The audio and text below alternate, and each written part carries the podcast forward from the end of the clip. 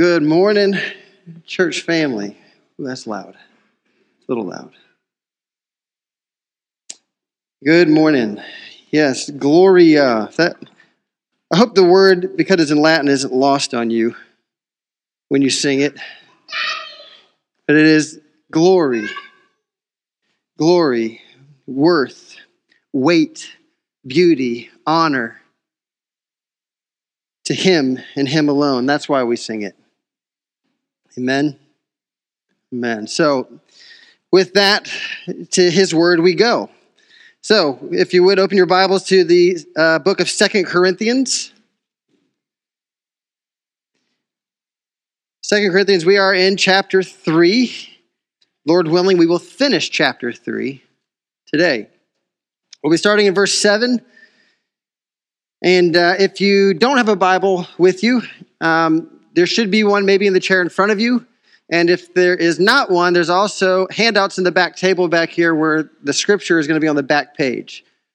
So, a lot of resources to follow along. I highly encourage that you do that. Follow along with us as we as we go through the Word of God, uh, line by line, word by word, verse by verse. This is this is what we do here. We go through the Bible verse by verse, so it's it's helpful if you follow along verse by verse.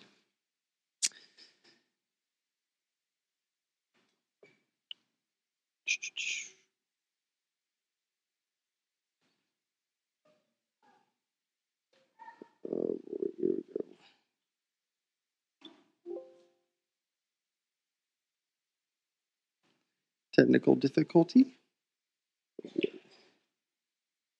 Here we go. Okay, so while you're turning there, uh, when Ashley and I, when we first got married, she actually she brought someone into the relationship with her. His name was Winston. He was a little dog. Okay, he he was a furry little monster. He was a Yorkie, and he was cute as could be. He was really super sweet. Uh, he had a bit of an attitude, which kind of added to his cuteness. Right? He was he was a lot of fun. He would he would play when you wanted him to play. He would ring the bell when he wanted to go outside. He was really well trained. Uh, he was he would just he was awesome. Uh, it took me a minute though to kind of get to like him because he kind of interfered in our relationship quite a bit at the first. But eventually, I began to love him. He just really grew on me. I, I got to love this dog. He was my guy right? He would greet me at the door, he'd cuddle me on the couch. If I wanted to play, he would play. I love this little guy. And if you have pets that you love, you kind of know what I'm talking about. It is a, it is a pretty special love, the love for a pet. But then, Ashley and I got pregnant. We had our first child, a little girl. This precious, sweet little Peyton. And the love I felt for this little girl was so big. It was so big, it took really no time at all. The minute I saw her, it was love at first sight. I couldn't wait to hold her, couldn't wait to feed her or, or to do any of the things we do at the beginning. I couldn't wait to do it. I just wanted to hold her. It was absolutely huge, unknown love. And so, of course, we bring her home, and little Winston greets us at the door. And I'm like, bro, move. Out the way, dog. I got my daughter. Uh, instantly, Winston became kind of second fiddle, right? The, the love that we had for Peyton began to overshadow the love we had for Winston. In comparison, it was almost as though we didn't love Winston at all. We did. But the love we had for Peyton just completely overshadowed it. Maybe you've experienced this. Even if you don't have even if you don't have children, maybe you've thought something was really good until you experienced something else far better. Right? Maybe you were like me and you thought you were a really good singer. Then you heard Brandon sing. Not so much. I still sing loud though. I still try to sing loud, Brandon. Right? You get the point. Often we experience in our life paradigm shifts paradigm shifts in the way that we view things because we've seen something more glorious, more true, more real, more precious than what we had previously known before. And when that happens, there's a shift in the way that we think, there's a shift in the way that we view life, right? My, my love for Peyton didn't just shift the way I viewed Winston, it shifted the way I viewed life in general. Even my love for Ashley changed for the positive, it grew. The way I viewed life became different. What I viewed as important was no longer important. What I thought wasn't important became very important. Things just changed. There was a paradigm shift. And that's really what this text is covering today. Paul is arguing from the lesser to the greater as he compares the old covenant and the new covenant. I believe it is his desire, and that's important when we read the Bible, is to really look and see what is the author's desire to communicate? What is he wanting to communicate to this church? Therefore, what does the Spirit want to communicate to us as we read it today? I believe it is Paul's desire, and therefore the Spirit's desire, to put on display the glory of the new covenant. The glory of the new covenant. Why? So that we, as we look at the riches of the work of the Spirit in our salvation, all that the Spirit has done in our salvation, that we might do four things this morning. They're also on the back, this is also in the front of your handout, things that we should be praying for as we are reading this text that we might see the law as God has designed us to see it. Number two, that we might marvel at what God had done for us in Christ and is still doing even now in Christ.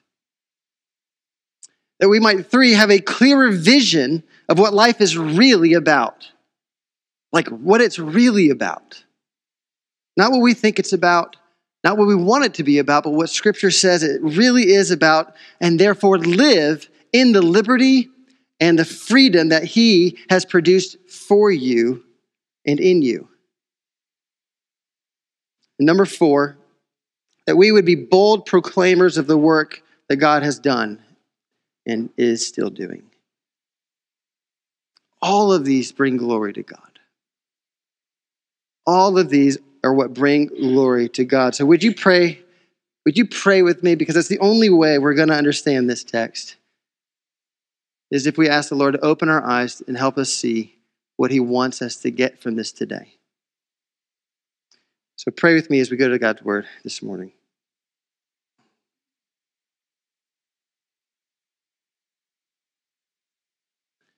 Father,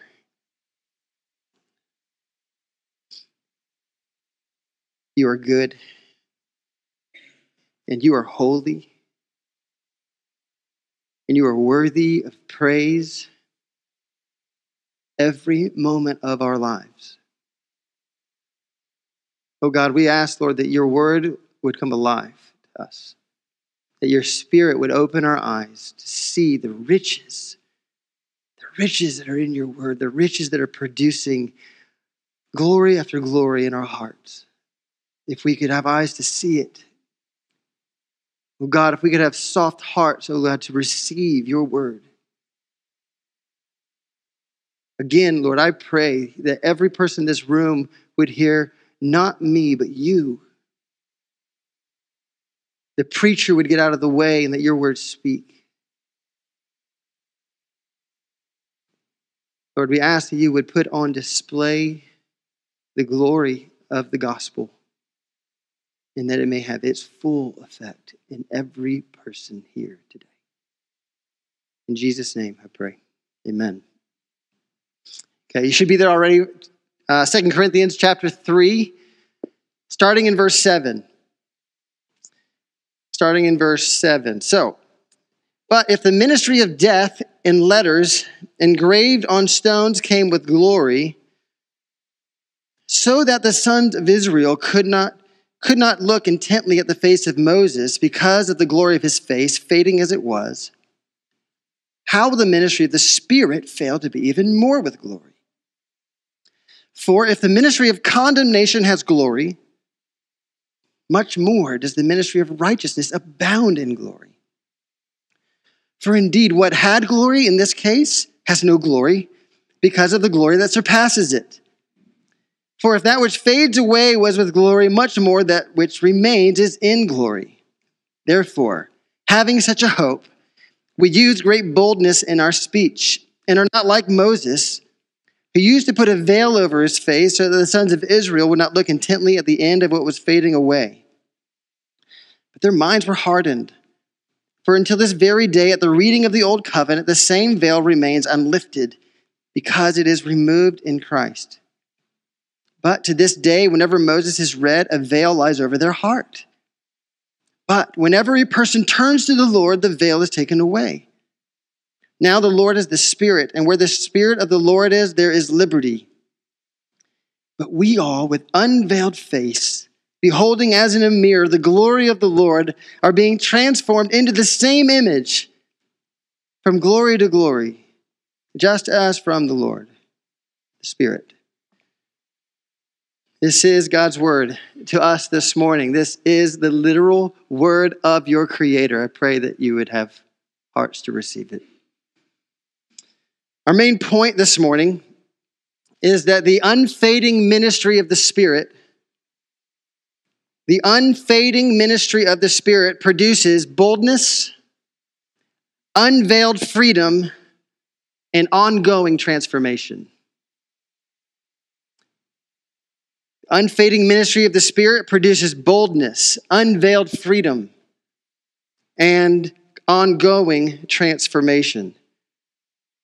Now, just backing up for just a minute, last time we were in this text, we covered verses 1 through 6. And it's here that Paul kind of tells the church that the validity of his ministry, which is what was in question with the false teachers that had come in, the validity of his ministry, he's saying it should not be questioned. This should not be questioned. Why? Because it was clear that this church had been changed. And it was clear that this church had been changed by the gospel that Paul preached. They had gone from death to life. They had gone from loving false gods to loving the true God. And that is a work of the heart.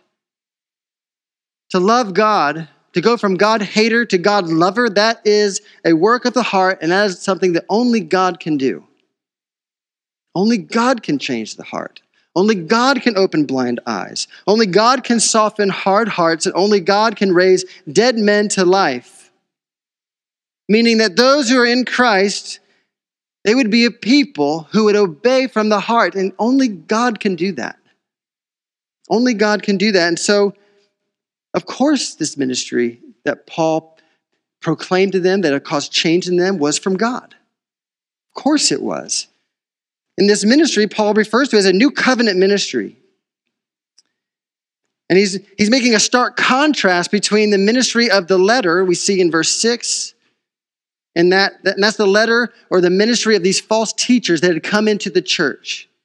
That was their ministry, it was the letter. That's what they were promoting. Now remember, Paul is having to defend himself because these false teachers have come in and they have come into the church of Corinth. And these false teachers, they were doing what all false teachers do they were proclaiming a false gospel. They were pointing the church to a different gospel.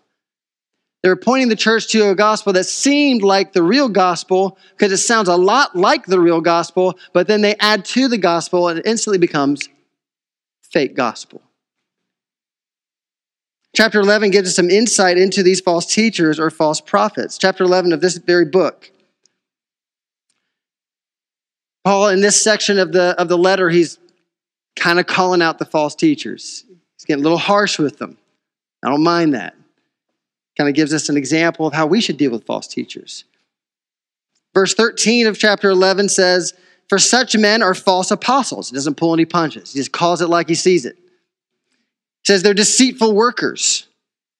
They're disguising themselves as apostles of Christ. So they're pretending to love Jesus as a disguise, as a ruse to try to get their message in the back door. He goes on to say, No wonder, for even Satan disguises himself as an angel of light. That's every false teacher. They sound so true because they mention the name Jesus, but then they slip in a message that is man centered in the back door.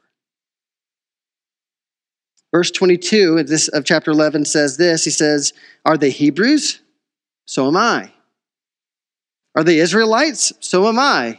Are they descendants of Abraham? So am I. Point being is that these guys were Jews. These guys were Jews, and the message that they were slipping in the back door was that you have to obey the law.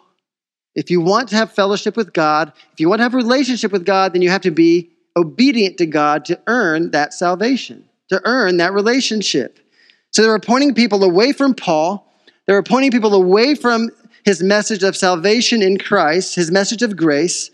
And they, these teachers, they were pointing this church to the law, to a different gospel.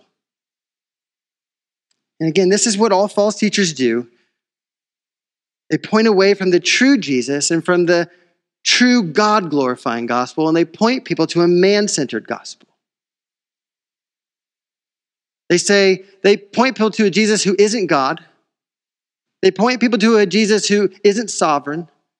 They point people to a Jesus who maybe is just your buddy. They point people to a Jesus who didn't, who is a created being. Maybe he's just an angel. And this goes from every religion, from, from the Muslim all the way to Jehovah's Witness and Mormons who claim to be Christian. They point you to a Jesus who isn't God and therefore a Jesus who cannot save you. They add to the gospel. They say, yes, yes, Jesus, but, but you got to have works too. Jesus plus works, Jesus plus law. But any faith any faith that says Jesus plus, Jesus plus anything, well, that is a gospel that equals nothing. If you add to Jesus, you get nothing except wrath, except what we deserve. But yet, Jesus plus nothing, well, that equals everything. We bring nothing to Him. None of our works, none of our deeds, none of our efforts can earn us anything except more judgment because it's like you're trying to bribe the king. And the reason is because all throughout Scripture, from Old Testament and New, it says that salvation belongs to who? To the Lord. Salvation belongs to the Lord. Therefore, all the praise and all the glory that comes with it all belongs to God. It all belongs to God alone. So Paul is pointing them at, pointing out to them that the change that took place in you, that didn't happen because of law. The law could never do that. The change that took place in you is because of the Spirit. Life doesn't come from law. Life doesn't come from rule keeping. Life comes from the Spirit, which of course then catapults Paul. Paul's kind of, he writes like a lawyer. He says something, and then his mind kind of goes off what seems like on a tangent, and then he picks back up a little bit later, but it, it's all connected. That's the beauty of it. But it catapults Paul into a long and intense contrast between the ministry of these false teachers, which was the letter, and the law, or the law and the ministry that was given to him, the ministry of the new covenant. So, starting in verse 7, he says this But if the ministry of death and letters engraved on stones came with glory, so that the sons of Israel could not look intently at the face of Moses because of the glory of his face, fading as it was, how will the ministry of the Spirit fail to be even more with glory? Our first, our first sub point is this is that the glory contest is no contest. The glory contest between these two covenants is no contest. Okay, it's death versus life, it's condemned versus justified, and it's fading glory versus remaining glory. That's what he covers in these first 11 verses. Now, we should first understand that Paul, when he's talking about letters engraved on stones, he's talking about the law, or namely the Ten Commandments. The law that was given to Moses on Mount Sinai. And these, and again, in verse 6, Paul refers to his ministry as the new covenant ministry. And so when we read that, we should hear that Paul is a servant of the Spirit of God who works in the heart and gives life. That's what the new covenant ministry does. It gives life. That's what the Spirit does, therefore. He gives life. And so he's not a servant of the letter, he's not a servant of the law because the law produces death. So there it is. There's the ultimate contrast. There's the ultimate comparison death and life. But in verse 7, he says, It's not as though the ministry of death was without glory. You see, it's not as though this, this ministry of death had no glory at all. Oh, it has glory. It has a ton of glory. It had worth, it has value. And I think it's important. I mean, as, as much as we sang the word glory today, we should understand what the word glory means. And I love the definition of glory that goes like this it is, it is the holiness of God put on display for all to see and all to praise. That's what glory is. When you when you give God when you give God glory, that is what you're doing. You're saying, "Look at how holy he is. Look at how other he is. Look how uncreated he is. Look at how perfect, how beautiful, how magnificent, how amazing, how loving, how holy he is." And when you do that, you give him glory because you put his holiness on display. And when you live a life that represents to the people how holy he is, you put on display his holiness, which brings him glory. That's what it means to glorify God. And so the law had glory because it was of God. The law has glory because it declares God's holiness and his character. When you read through the, the law, when you read through the Ten Commandments, it reveals much about the mind of God. It reveals a lot about the heart of God.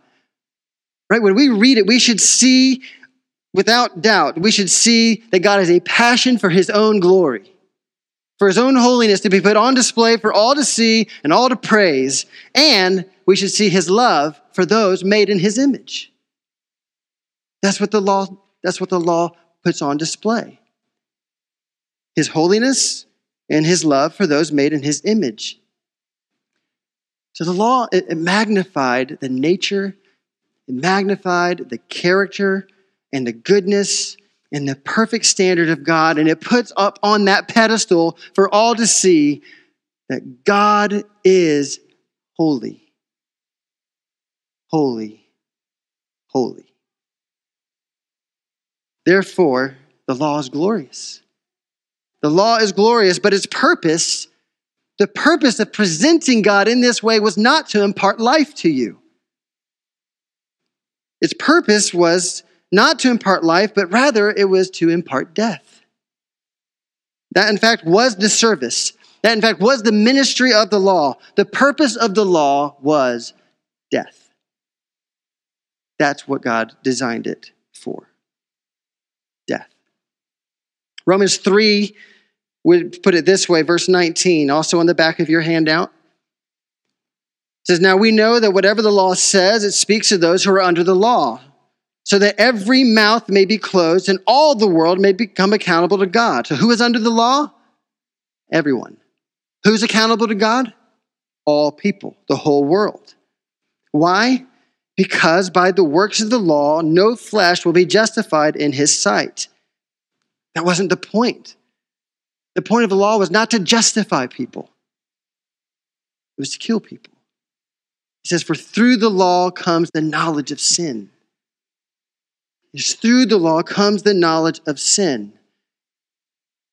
Romans 5 would say it this way that the law came in so that transgressions would increase. It's not that when you look at the law, you suddenly start sinning more. It's that when you look at the law and the holiness and the character of God, you start to realize just how much sin is inside of you. It increases. The sight of how much sin you think you have compared to how much you really have increases. Romans 7 would put it this way For while we are in the flesh, the sinful passions which were aroused by the law, we're at work in the members of our body to bear fruit for death. That was the purpose. This ministry produces death because it increases sin and you can't fulfill the law. You can't complete it. And so it makes us aware of that which is killing us, and therefore it kills us. It's a good thing. The law is a killer because it reveals the sin that is inside of us all. It reveals that we're not good. It reveals that we're not holy. It reveals that we are so unlike God and that we're so unable to be like God that it's utterly ridiculous that we think we could ever do it. And so the law shows the reality of our condition before this holy God. That if you die in your sin, you will come face to face with God Almighty, and you will then know, if you don't know now, just how much trouble you're in. Which is what makes it so glorious because it gives us that opportunity to recognize it now. It gives us the chance to recognize the trouble now, which makes it totally glorious because that is exactly what we need. We need the law to do what it does to show you in me just how guilty we are before a holy God. In fact, Paul would continue trying to describe that the glory of the law, he would say that this letter of death, it came with so much glory that he refers back to Exodus 34 and tells us that when Moses entered God's presence to receive the law, his face would shine so bright when he came off the mountain that Israel would not look at him. Now, if you read the passage in Exodus, it would say because they were, it would seem like they were afraid, they would run. They would look and they would run. They would go away from him. They would run from the glory of God, which that's what sinners do, right? We don't run to the light, we run away from it. That's exactly what they did. See, Moses, when he was in the presence of God and receiving glorious revelation of God's nature and character and holiness, when he was in the presence of God, this presence of God's glory would shine so bright that it would reflect off of Moses' face. But Paul reveals that it would fade. This, this reflection or this, this glory would fade as soon as Paul left the presence of God. So it was a fading glory. So Paul asked the question, he asked this question if this ministry, if this ministry, this ministry of the law, whose main purpose and main glory was to produce death in us, then how much more glorious? How much more glorious is the ministry of the Spirit? How much more glorious is the gospel that produces life? How much more glorious is this that works life in you? There's two ministries. One is working death in you to the glory of God, and one is working life in you to the greater glory of God. It's a greater glory. But he continues in verse 9. We start to see now the comparison of condemnation versus justification. So he says it again, but in a different way. He says, For if the ministry of condemnation has glory, much more does the ministry of righteousness, love this word, abound in glory. Abound in glory. The glory of the law reveals enough about God to condemn you. It reveals enough about him to condemn you or judge you. And this is death. That is what death is to be condemned or judged and then cast out of God's presence forever. That is death. And yet, and yet it is also the work of God to make the unrighteous righteous. How beautiful is that? How beautiful is that? If, if Paul is saying that if the ministry of death has glory because it declares the guilty as guilty, that's justice. That is justice. And justice is glorifying then how much more does the ministry which takes guilty sinners, pays for their sin on the cross, and then credits you with Jesus' perfect life? How much more glorious does this abound in revealing the glory of God's grace? That's the ministry of righteousness. It takes the unrighteous and makes you righteous. Not because of anything you did, but because Jesus did it all. How much more glorious is a ministry that produces life? How much more glorious is a ministry that produces righteousness and kicks out death? Oh, it's so much more glorious. Because it reveals the greater glory of his grace. This is what Paul would say in Ephesians 1 that we will praise the glory of his grace. The glory of his grace that provided atonement for sin and the righteousness we need to be in his presence. All provided by Christ. But that's not all. That's not all. Verse 10, we see it's a fading glory versus a remaining glory. He doesn't just make you righteous, wipe the slate clean, and say, good luck. It's a permanent righteousness. It's a permanent righteousness that you can't lose. And believe me, if you could, you would. It's a permanent righteousness. He says, For indeed, what had glory in this case has no glory because of the glory that surpasses it. For if that which fades away was with glory, much more that remains is in glory. And so Paul makes another distinction. The glory of the new covenant is so glorious that it makes the old covenant look like no glory at all. Love for child over love for dog. It's just different. Surpasses it. It's like it's like the glory of the stars, as beautiful as they are in their own right. But as soon as the sun comes out, it overwhelms the stars and you can't even see them anymore. It is a greater glory. It's a greater light. It overshadows. And so this so is the glory of the law overtaken by the glory or worth or value of the new covenant. That's what's taking place in the new covenant. It takes the glory of the law and it overtakes it, it overpowers it, kicks it out, and kicks out death and puts in righteousness. The glory of the new covenant kicks out condemnation and puts in righteousness. All based on what Christ did on the cross.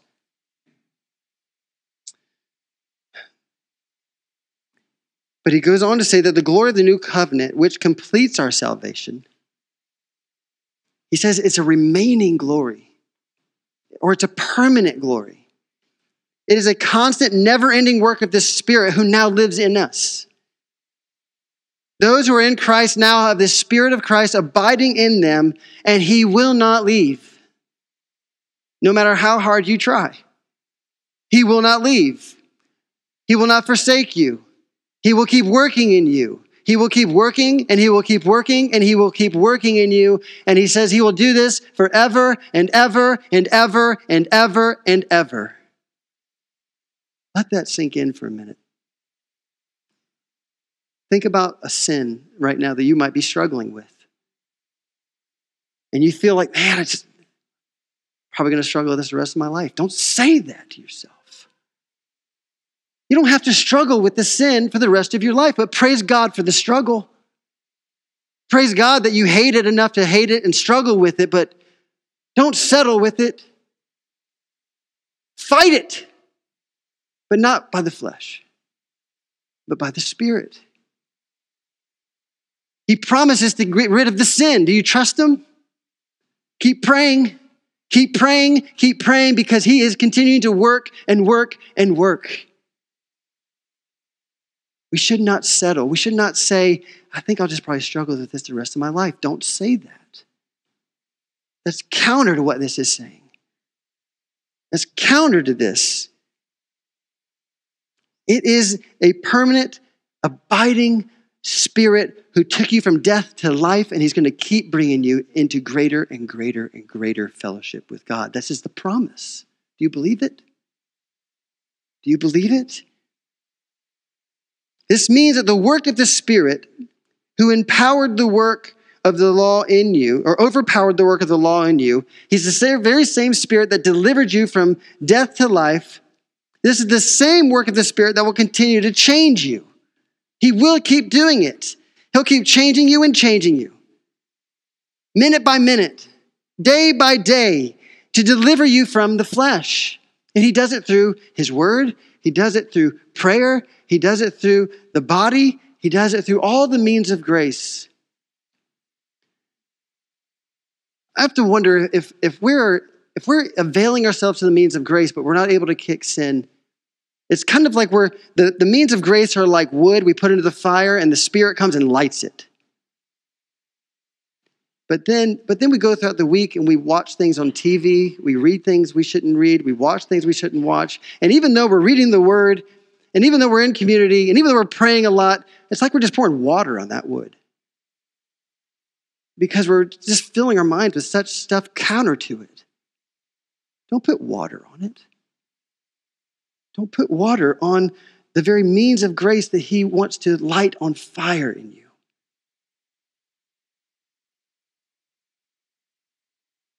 But also be encouraged because He won't leave.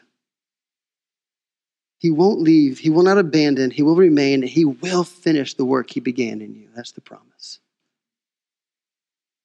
Therefore, verse 12.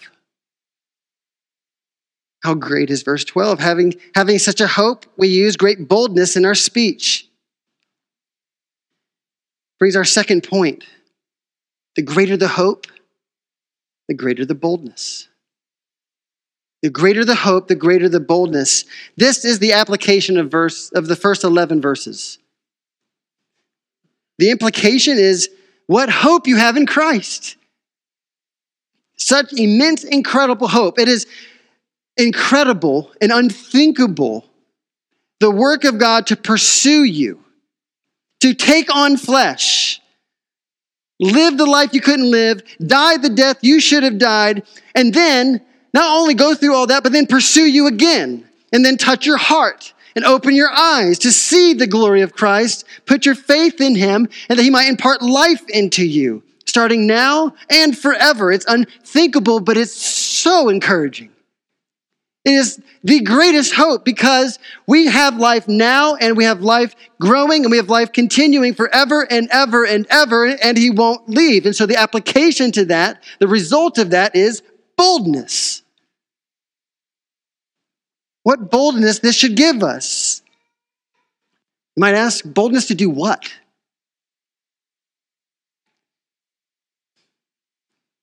Boldness to say with absolute confidence, the law cannot save you. That takes boldness. It takes boldness to tell somebody you're, you're kind of trusting in your works. It takes boldness to tell somebody you're not good. The law cannot save you. It is boldness to speak against the very, every worldly religion that has ever existed. Every worldly religion. There's only two religions in the world those that exalt man as they earn their way to God, and we know they fail, and the Bible that says you can't. He comes down and he, and he brings you up. There's only two. So it takes boldness to speak against every worldly religion that has ever existed and to tell them that the law can't save. Nope. Not going to do it. Not going to happen. No, no works, by no works will any man be justified or declared not guilty before God, but only and totally by the work of Christ alone, through faith alone, in Christ alone, to the glory of God alone. And let me tell you, there's never been a moment in history where that hasn't taken boldness. But those with greater hope have the boldness to say it. Those who have, know the truth have boldness to speak the truth. And Paul would, in fact, continue this thought of boldness in verse 13 by contrasting the new covenant ministry boldness with that of old covenant boldness. He says, We are not like Moses, who used to put a veil over his face so that the sons of Israel would not look intently at the end of what was fading away. So, according to Paul, Moses in Exodus 34, verses 29 through 35, you can look it up uh, a little later if you like, but Moses would cover his face so that Israel would not be able to see that shining face or that glory shining from his face, even though it was fading. And he would cover it, according to Paul, so that they wouldn't see that it was fading. So it seems that Moses, he, what would happen is he would, he would go into the presence of God and come down with a very shiny face. And then he would deliver the message that God had for him, for him to the people. And then he would conceal his face so that they wouldn't see that that glory that they were shocked at was fading.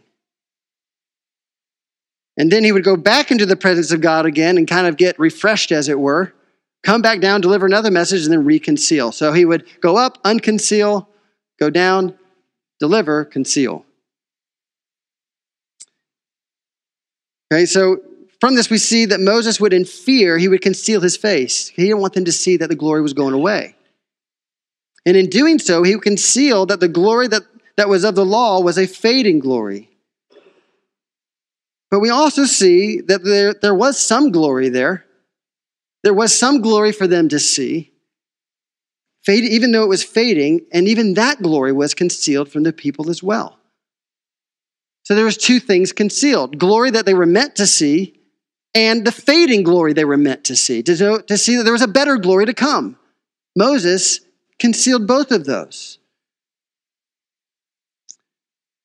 And so our third point is this is that in Christ, in Christ, we are free from the law and free to delight in Him.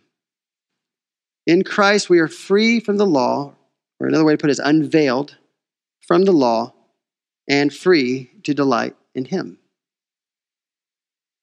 So Paul continues in verses 14 through 17 to say that this same veil, this same veil still remains.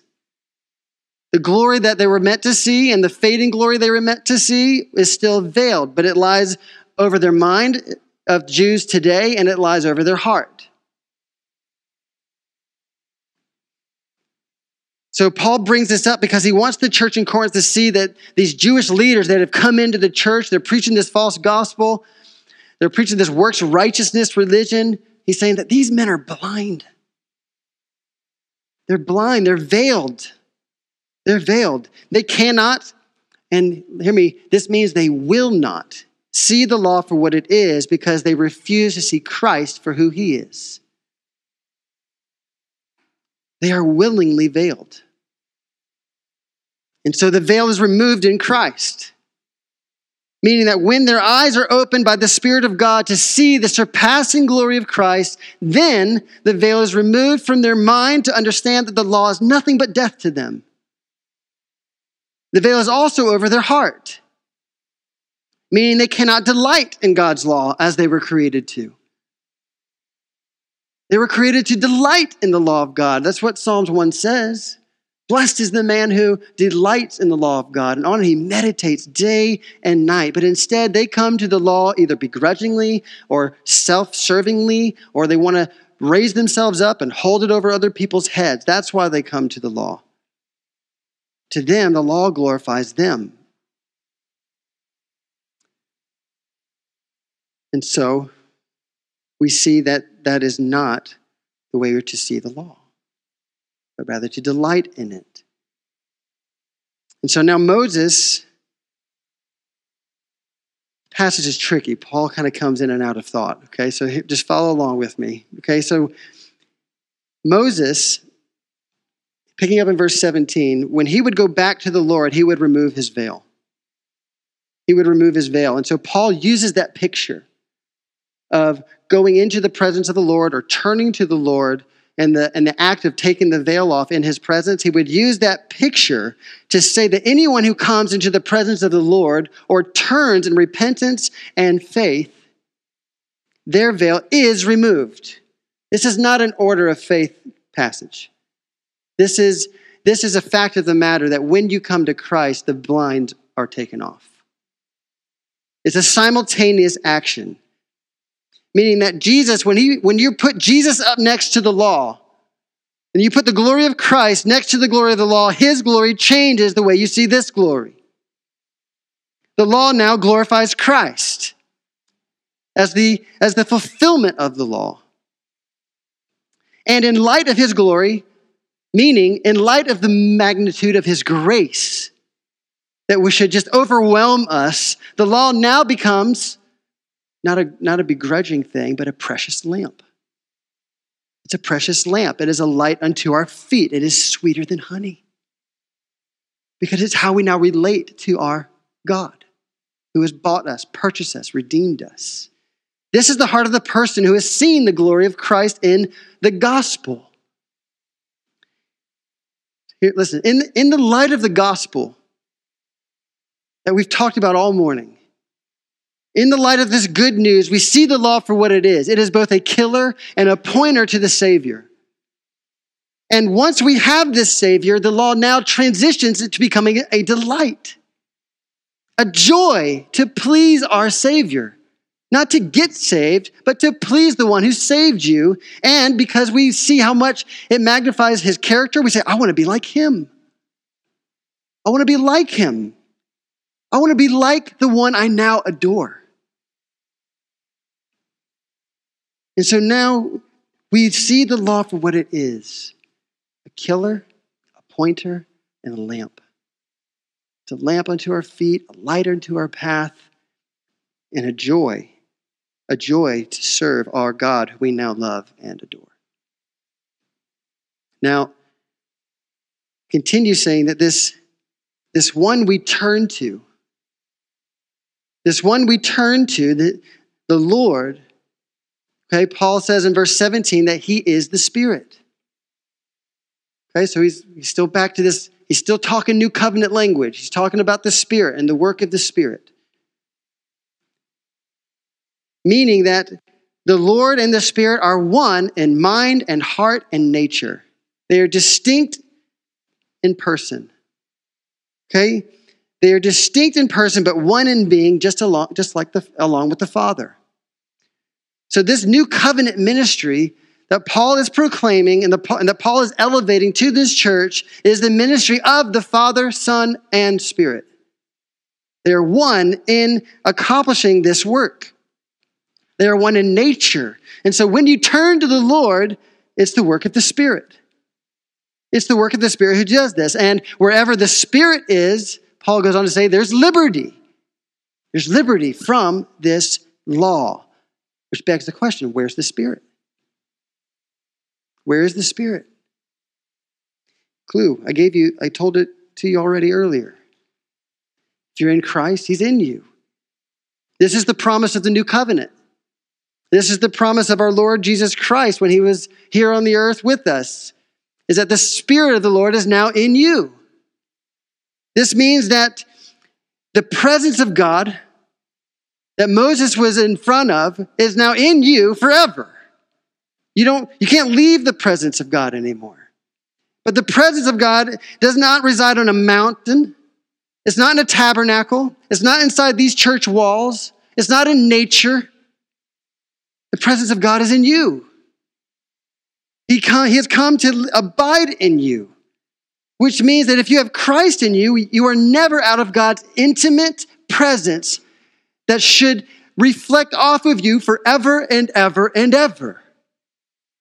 This means you're always empowered. You're always empowered by His Spirit who has set you free from the law. That is the greatest power of the Spirit residing in you.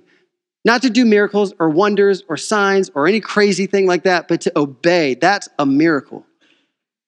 That's a miracle. And he set you free from the, from the bondage of the law. That's what he does. That's the most miraculous thing. Romans 8 1 would tell us that you're no longer bound to do something you could never do. You're no longer bound to keep the law. Like just, I gotta keep it, or else he's gonna, he's not gonna, he's gonna reject me.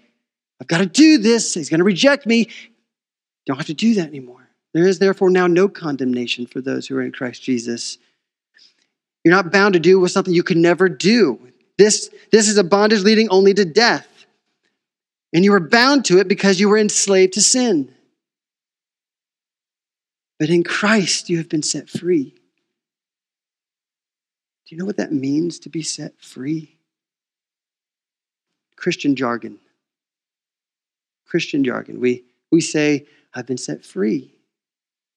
And that usually means to most people, do whatever I want. That's not what it means. It means that you've been set free from your own blindness. The veil's been removed. You've been set free from your own blindness. We were unable, because of our sin, because of the love of our sin, we were unable to see the glory of Christ. We were unable to see Christ for who he was because we loved our sin, that is, until the Spirit opened your eyes. And then you saw. And then you saw how beautiful and magnificent and glorious Jesus is. That's the glory of the new covenant. The glory of the new covenant is liberty we have from sin, not to sin. It's the liberty we have from sin, which means that what we talked about already, The new covenant has set you free from the penalty of sin. That's justification. It's done deal. He's also setting you free, that's current, ongoing, setting you free from the power of sin in Christ. That's sanctification. And one day, this is the hope, glorious hope, we will be set free from the presence of sin in Christ forever and ever and ever. That's glorification. That's glorification. This is the work of the Spirit. And that pretty much sums up verse 18 for us. But 18 tells us how he does it. 18 tells us how the Spirit does it. It says, But we all, with unveiled face, beholding as in a mirror the glory of the Lord, are being transformed, sanctified into the same image from glory to glory, just as from the Lord, the Spirit. Our final point this morning is that the glory of the new covenant is an ongoing and transforming glory.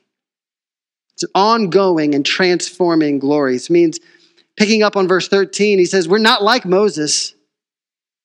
We're not like Moses. We don't veil our face. No. No, we are, we are a people with unveiled face. Notice the singular word there. Not faces. We are a people with unveiled face. It's one face, being the body of Christ. Paul brings the church of Corinth suddenly from kind of the ethereal into corporate, actual corporate ministry.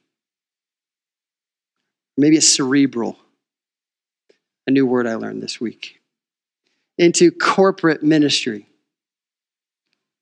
Okay, we have the hope that produces boldness and unlike Moses, we as a body with unveiled face, because we are always in the presence of God. Always. We are always unveiled before God.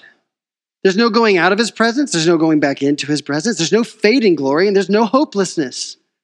How beautiful is this? I mean, literally, everybody should be leaving here skipping today. We have so much hope, so much reason for joy. So much reason for boldness. We should just be clapping our hands, rejoicing at every word that Paul has written here. There's no hopelessness, but instead, as a body with one face, he says we are gazing. That's what this word means. It's actually the only time this word is used in the scriptures, and it's traded. It's uh, it's in the English as beholding, but the word is called. It's like mirror gazing.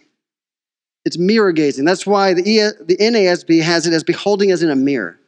The ESV just has beholding because the word mirror is not in there. But the idea is that you're, you're mirror gazing. Okay? The word is mirror gazing because it's to look intently into a mirror. Okay? Because mirrors were not like what they are today. They're not very, they weren't very clear. They were basically brushed bronze. So, in order to see what you wanted to see, you couldn't get a quick look, do this, and then leave. You had to be like, gaze into it to kind of try to get the picture. So, Paul is taking that body language of how we should gaze into the glory of Christ. We're to look intently into it. And it's not because the gospel is hard to see, it's not. But let me tell you, we have not begun to scratch the surface. We have not begun to scratch the surface of its glory.